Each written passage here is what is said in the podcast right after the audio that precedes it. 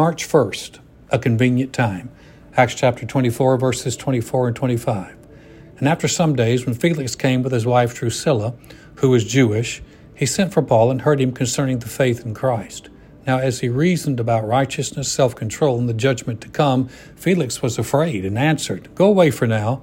When I have convenient time, I will call for you. Paul is speaking to Felix, the Roman governor headquartered in Caesarea. Paul was imprisoned there, and albeit he had been afforded liberties and access to outside friends and resources. Here's a good picture of God's favor in operation.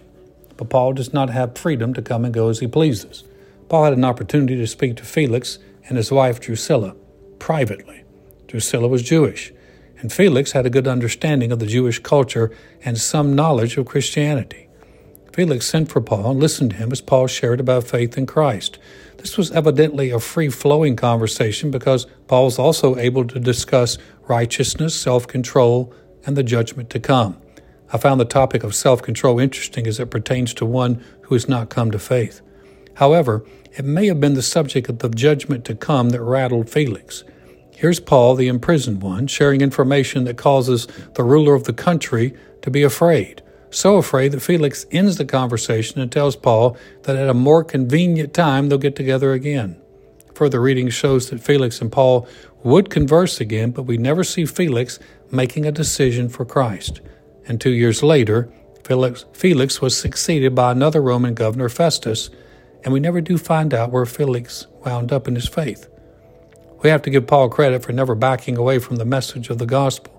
And the message of the gospel seemed to seemed to generate three responses. People either believed or they rejected the message, or people responded as Felix did and put off the decision, looking for a more convenient time. Application How Felix responded to Paul's message then is still seen today.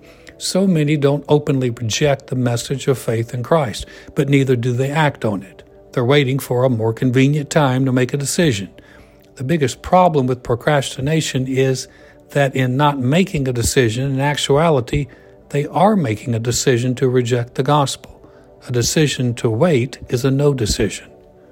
If we want to dig a bit further, how many of us have put off making commitments to what we see revealed in the scriptures or what God has whispered to our hearts?